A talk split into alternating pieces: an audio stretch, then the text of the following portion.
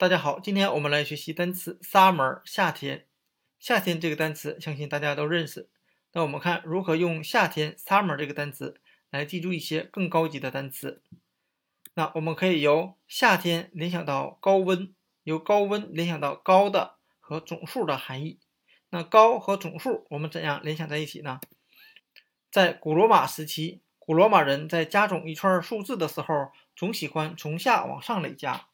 到最后得出一个总和，那这个总和呢，就是在最顶端了。那我们可以想象一下，这些钱币啊，不断的往上累加，上面的那个数字啊，就是总和。那由这个概念，我们可以由 summer 夏天来记住它的词中词 sum，表示总数和金额。那我们看 sum 这个单词的派生单词 summit，summit 表示顶点、顶峰。那 summit 它就是由 sum。Sum 在这里呢，用的是核心含义，就是高的，再加上名词后缀构成的单词 summit，顶点、顶峰，顶点、顶峰，那就是最高的地方，最高的位置。好，sum 的第二个派生单词 summary，summary 表示总结和概括，它其实就是由 sum 总数派生出来的总结和概述，它是双写词尾加上 a l y 的名词后缀。